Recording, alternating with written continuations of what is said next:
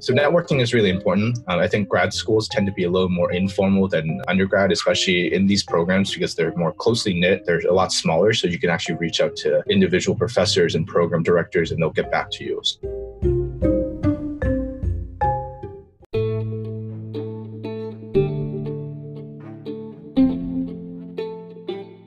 Everyone, thanks for tuning into Nodes of Design. To help support our mission spread knowledge, we have a very special guest on today's episode. Let's welcome Derek May, who is a lead designer at 3Play Media in Boston and also a part-time graduate student pursuing masters in human factors in information design at Bentley University. In his spare time, Derek runs an agency called as Humitia Design, which specializes in user experience consulting and also he's extremely passionate about bridging the gap between the design and boot camps and help young designers to land their first UI UX job through his side project called Handoff. In this episode, Derek had shared great insights on design education. We had discussed on how design education is shaped between attending a boot camp or going to a design school and what are the various teachings and opportunities that you get after you graduate from a design school or after attending a boot camp. And we also spoke on what are the various procedures that a student must follow to apply for a bachelor's or a master's program in design. In the later part, we discussed on what are the various ways in which one can select the right school that fits for their passion and serves them better. Hope you guys guys enjoyed this episode, and on every Friday, we release new episodes with different creative leaders from around the world to help you better understand different concepts related to design. So don't forget to tune in into Notes of Design every Friday. With that being said, happy designing, everyone.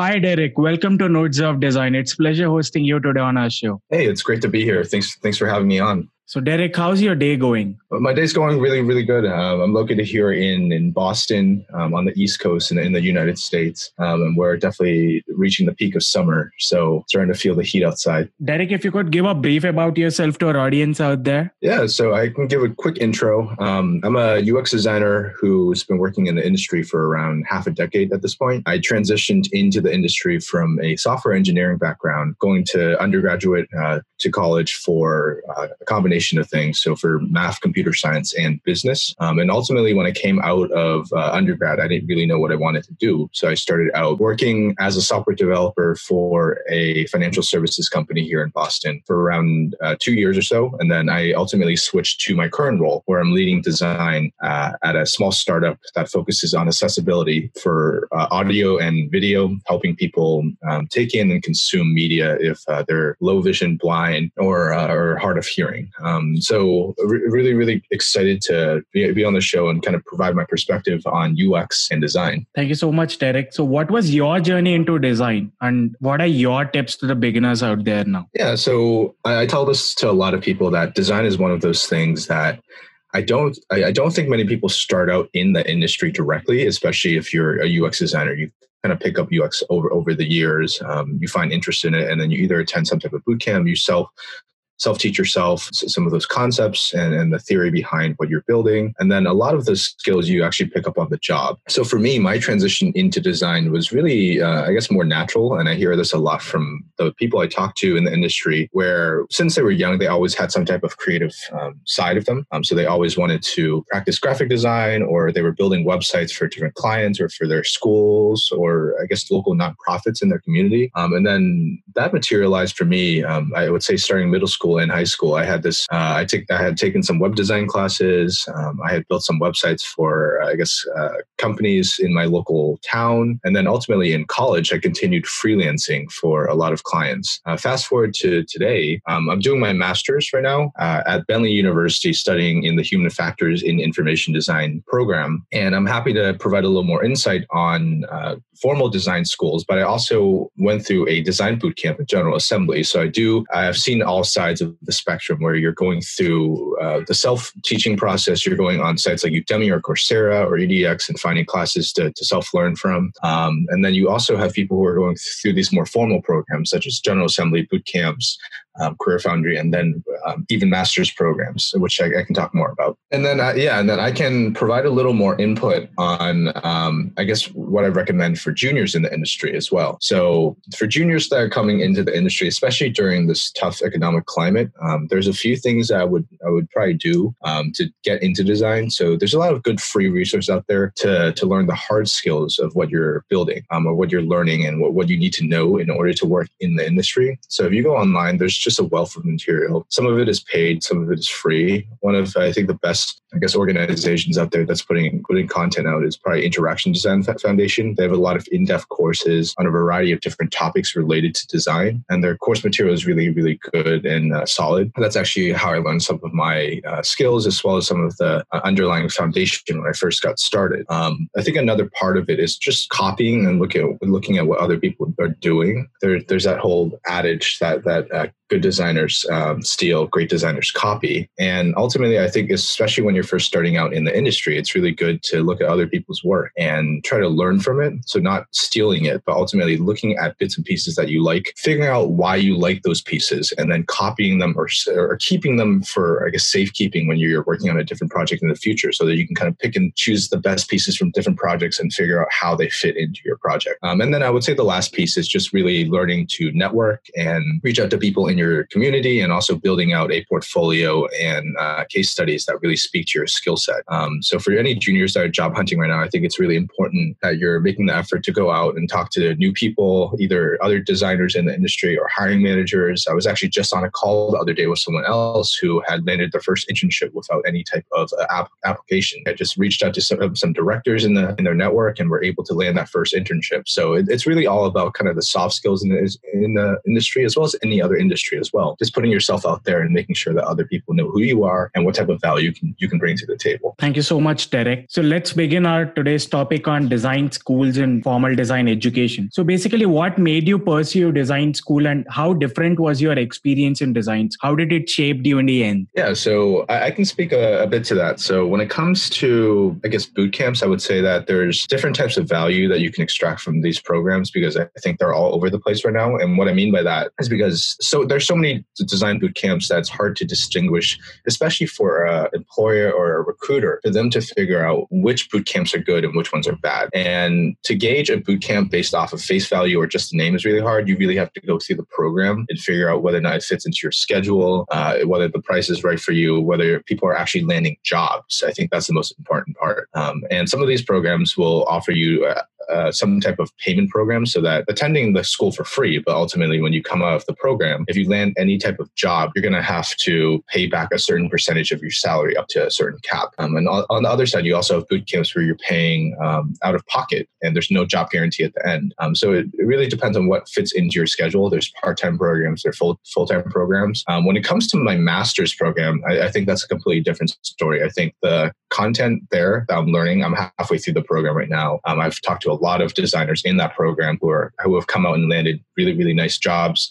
Uh, ben Huggins from from YouTube, he's one of the the people who graduated from from the program um, a while back, and he he's been really really great, uh, a resource for people trying to get into the industry. He he's essentially gone off and founded off his, own company, but he was one of the people that uh, one of the alumni of school really uh, wanted to highlight because he had come from a, a background that wasn't super closely tied to design, and then ultimately landed a job at YouTube and, and founded his own thing. Um, so the process for uh, applying to grad school is a little more rigorous than applying to any type of design bootcamp program. And for me, I had to take the GRE. Um, and depending on which program you're applying to, it could be um, the GRE uh, versus the GMAT. And GMATs are, are usually more for business schools. Um, for me, I had the opportunity to take either or because the school I'm currently at, Bentley, is a business school. Um, so the program is definitely more research heavy and more business heavy as opposed to more visually design oriented. So I had a list when I first started out of around 14 different schools. Uh, some of them were part time programs, some of them were full time programs, some of them were remote, some of them were in person, um, some of them were certifications, some of them were masters, and the list goes on and on. Um, but I could essentially boil it down into a few different criteria that you, sh- you guys should look at or people should look at when they're looking into a particular uh, degree, especially in higher education education. So it really depends what type of program you want to apply to and what type of specialization you want to see yourself in moving forward. I think part of it is figuring out, I guess, long term, what do you want to do? Do you want to be a UX researcher? Do you want to continue doing visual design? Do you want to kind of pick up more of the product management skills, or do you even want some type of like technical ability to develop what you're designing? And for me, um, I kind of wanted more of a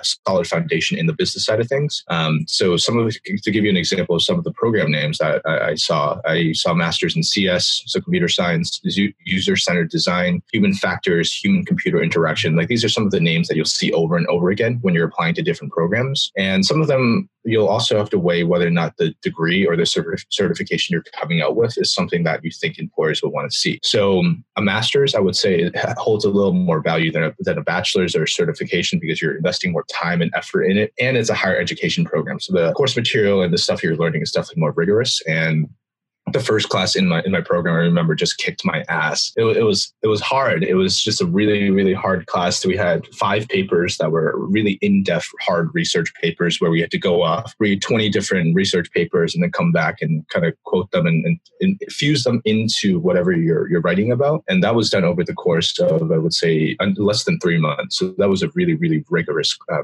program. And I would say that a lot of the other classes have essentially followed suit um, because we're, we're learning a lot in the, in the process. We're doing a lot of projects that we can put on our portfolio, and you're also networking and trying to juggle everything else at the same time. And for me, I'm, I'm working full time at my nine to five, and then I'm doing my uh, master's program part time after work. And that's part of the reason why it's taken me so long. Um, but I would say that's another factor that you can look at is whether or not you want to pursue it part time on your own schedule, which provides you a little more flexibility. You can kind of space things out more versus if you want to kind of just drop everything. If you're uh, uh, working right now, you you'll have to probably drop that. Uh, you probably pick up some freelance on the side, and that's what I've seen some people do. But also, a full time program allows you to finish the program a lot faster, and they gain access to a lot of resources that I would say part time students don't have as much. Before I even started college, I wanted to become a music major. Um, probably pretty glad I didn't go down that track because I actually really suck in music. And I don't think I would have actually landed a job or anything after I graduated. Um, so I'm, I'm, glad now that I have uh, uh, two degrees, one in a combined joint concentration in math and computer science, and the other one in just general management. And that's really allowed me to kind of flex both sides of my brain and learn about the business side of things, really kind of picking up some of the terminology when it comes to working with product owners or, or I guess, uh, project managers. And then also learning the, I guess, more quantitative side of research, um, as well as the technical as well. That's really helped me a lot when it comes to working with developers and knowing what's possible. Thank you so much, Derek. It was really insightful. So if you could explain us in detail, what are the process like that you followed? Because despite being all these factors, people tend to get, you know, lost in choosing the right one for themselves. If you could explain the process in detail for us. Yeah, happy to provide a little more insight there. So for me, the first thing I did was do my research. I think that's a lot easier said than done, especially when you're waving through all of the content that's out there on the web, all the different programs. And actually, since um, I,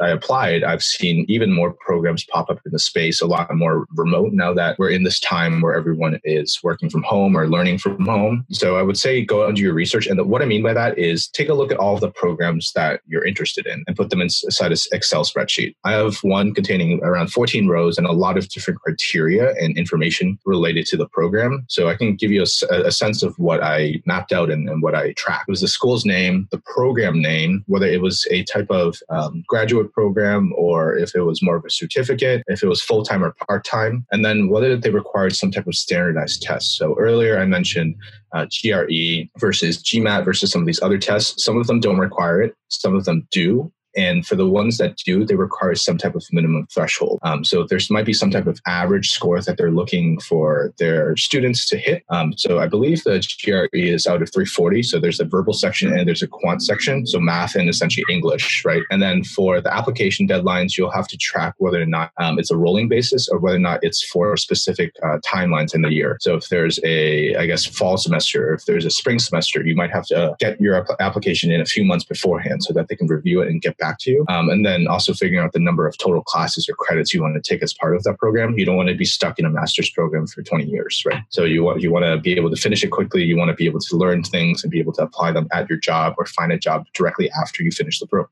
the program. Um, and then, as I mentioned before, the flexibility to take it remote or in person. For my program, um, it's really flexible and allows you to do things both in person as well as remote. So I like going into the uh, into the school and going into um, the university to network with other people and meet new people. I think it's definitely a little more personal, and especially because master's programs tend to be more expensive. I think it's just more valuable if you're going in person and networking and talking to other people as opposed to kind of just sitting at home on Zoom, kind of just browsing the web while while while everyone is in class. Yeah. In addition to that, a lot of different additional comments around, I guess, what they're expecting to see when it comes to your GPA, how big the program is, um, any other type of information about what types of classes they offer, and I guess going back to my original point around figuring out what type of designer or what type of tech technologist you want to be coming out of um, your program, whether you want to focus more on visual or research or even become a developer and work closely with that, side of the business, you really have to make that decision based off yourself. And most of these um, program sites will give you a sense of what type of titles people come out of the program with, average salary, average job placement rates, and a lot of that stuff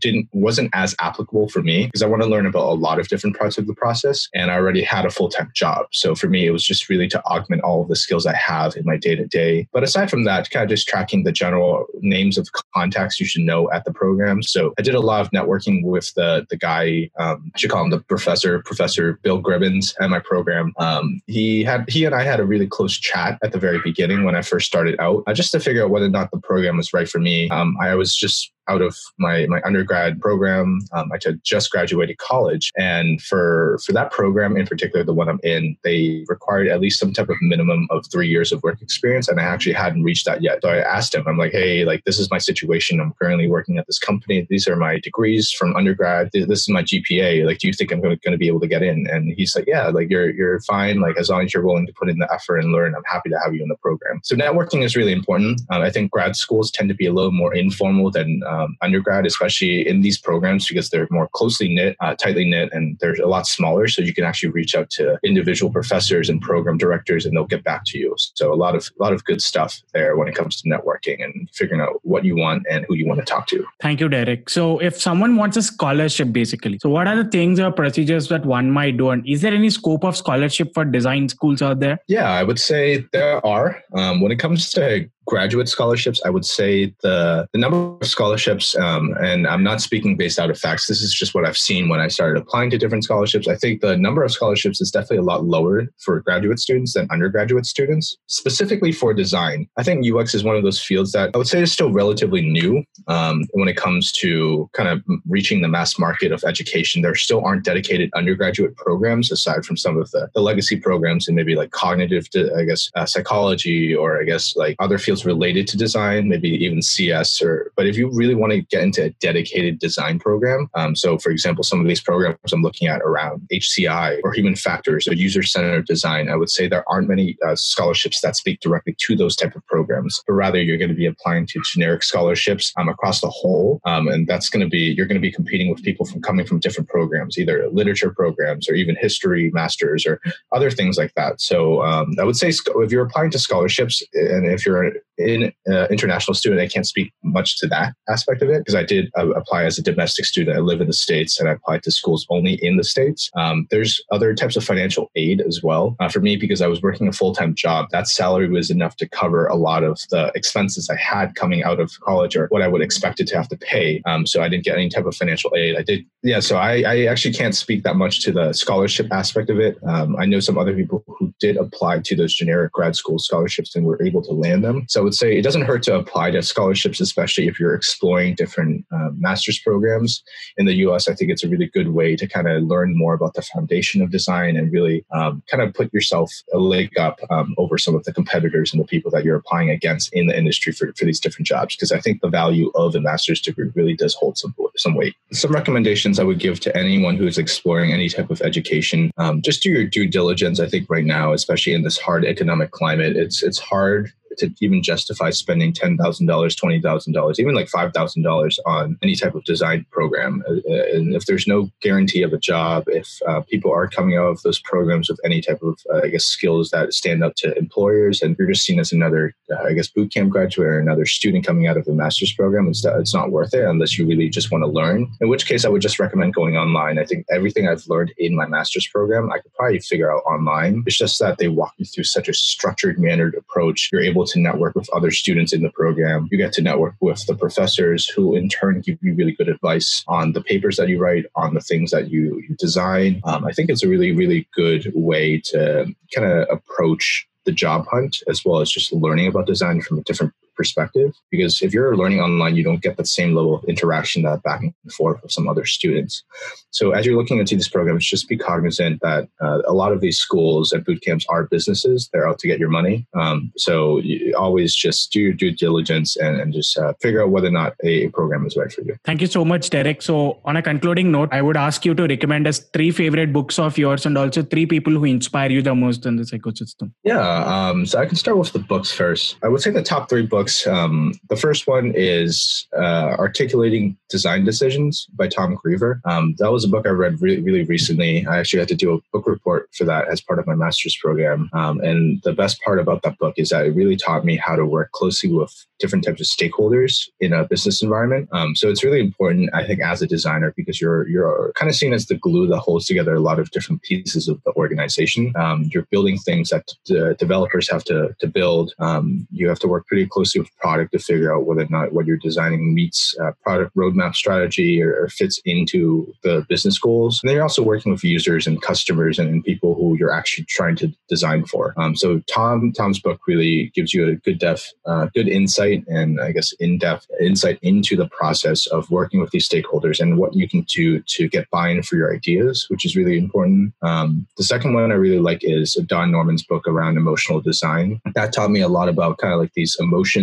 and uh, I guess other aspects of design that we don't really think about, especially when it comes to users using your product. There are a lot of unintentional consequences or things that people will immediately latch onto. So designing with that in mind is really useful. It's just a fascinating book in, in general because it, it, talks about um, the cognitive system and, and how I guess the, the visceral, the, the behavioral, and the reflective part of design uh, of those emotions play into whatever you're building. And then the last book um, I would say is is one called Evil by Design by Chris Nodder. That book is is really interesting because it examines unethical design or dark patterns from from the perspective of the seven deadly sins. So that he talks about greed, and pride and envy and lust in there and ties back a lot of interesting concepts to those sins and how you can design um, apps or products um, using dark patterns and gives you even suggestions on how to do it but ultimately whether it's ethical or whether or not that's something you actually want to do is up to you so yeah, those three books have been really, really great. Um, another another thing I want to mention is Tom himself. I actually saw saw the book report I had created on his book. He reached out, I'm um, looking to do an episode with him very shortly on his uh, on, on a video and as well as on a new book that he's writing. So it's just really been great, kind of reaching out to people on LinkedIn about books that you've read, especially people who are so big in the UX ecosystem, having them reach back out and doing a uh, collaboration with them there. So super exciting. Um, I would say the last person that in, inspires me is Chris Do. Um, he he's the owner or the founder of the Futur, which is a YouTube channel that I think most designers probably know at this point. There's a lot of different subscribers on, on YouTube, but his channel covers a lot around freelancing, around the business of design, around I guess how much you should charge for different services, um, actual design critique, uh, figuring out who you want to be as a designer. Because um, I think a lot of people follow this traditional trajectory of I'm going to start out in school, I'm going to go do my own thing um, for a bit, and then join a company, or vice versa. And for him, he really pushes creatives to jump out of their comfort zone and explore different avenues um, for financial freedom, um, for figuring out what they want to do with design because there's just so many different facets. Just teaching you how to get better and how to network and how to be authentic. I think there's a lot of branding stuff in there as well personal branding as well as just branding for companies as well. So um, he's a really really great speaker. I definitely recommend people check his channel as well. So Thank you so much, Derek, for your time and it was really wonderful hosting you today on our show. Yeah, it was really, really great to be here. I really like the podcast um, and also uh, great talking with you as well. So thanks for the time. Thank you for listening to this episode. And if this episode has helped you to gain better insights on design, then don't forget to share this with a friend or a colleague and be the part of the movement to democratize design. And also, if you like this episode, don't forget to rate us on whatever platform you are listening on.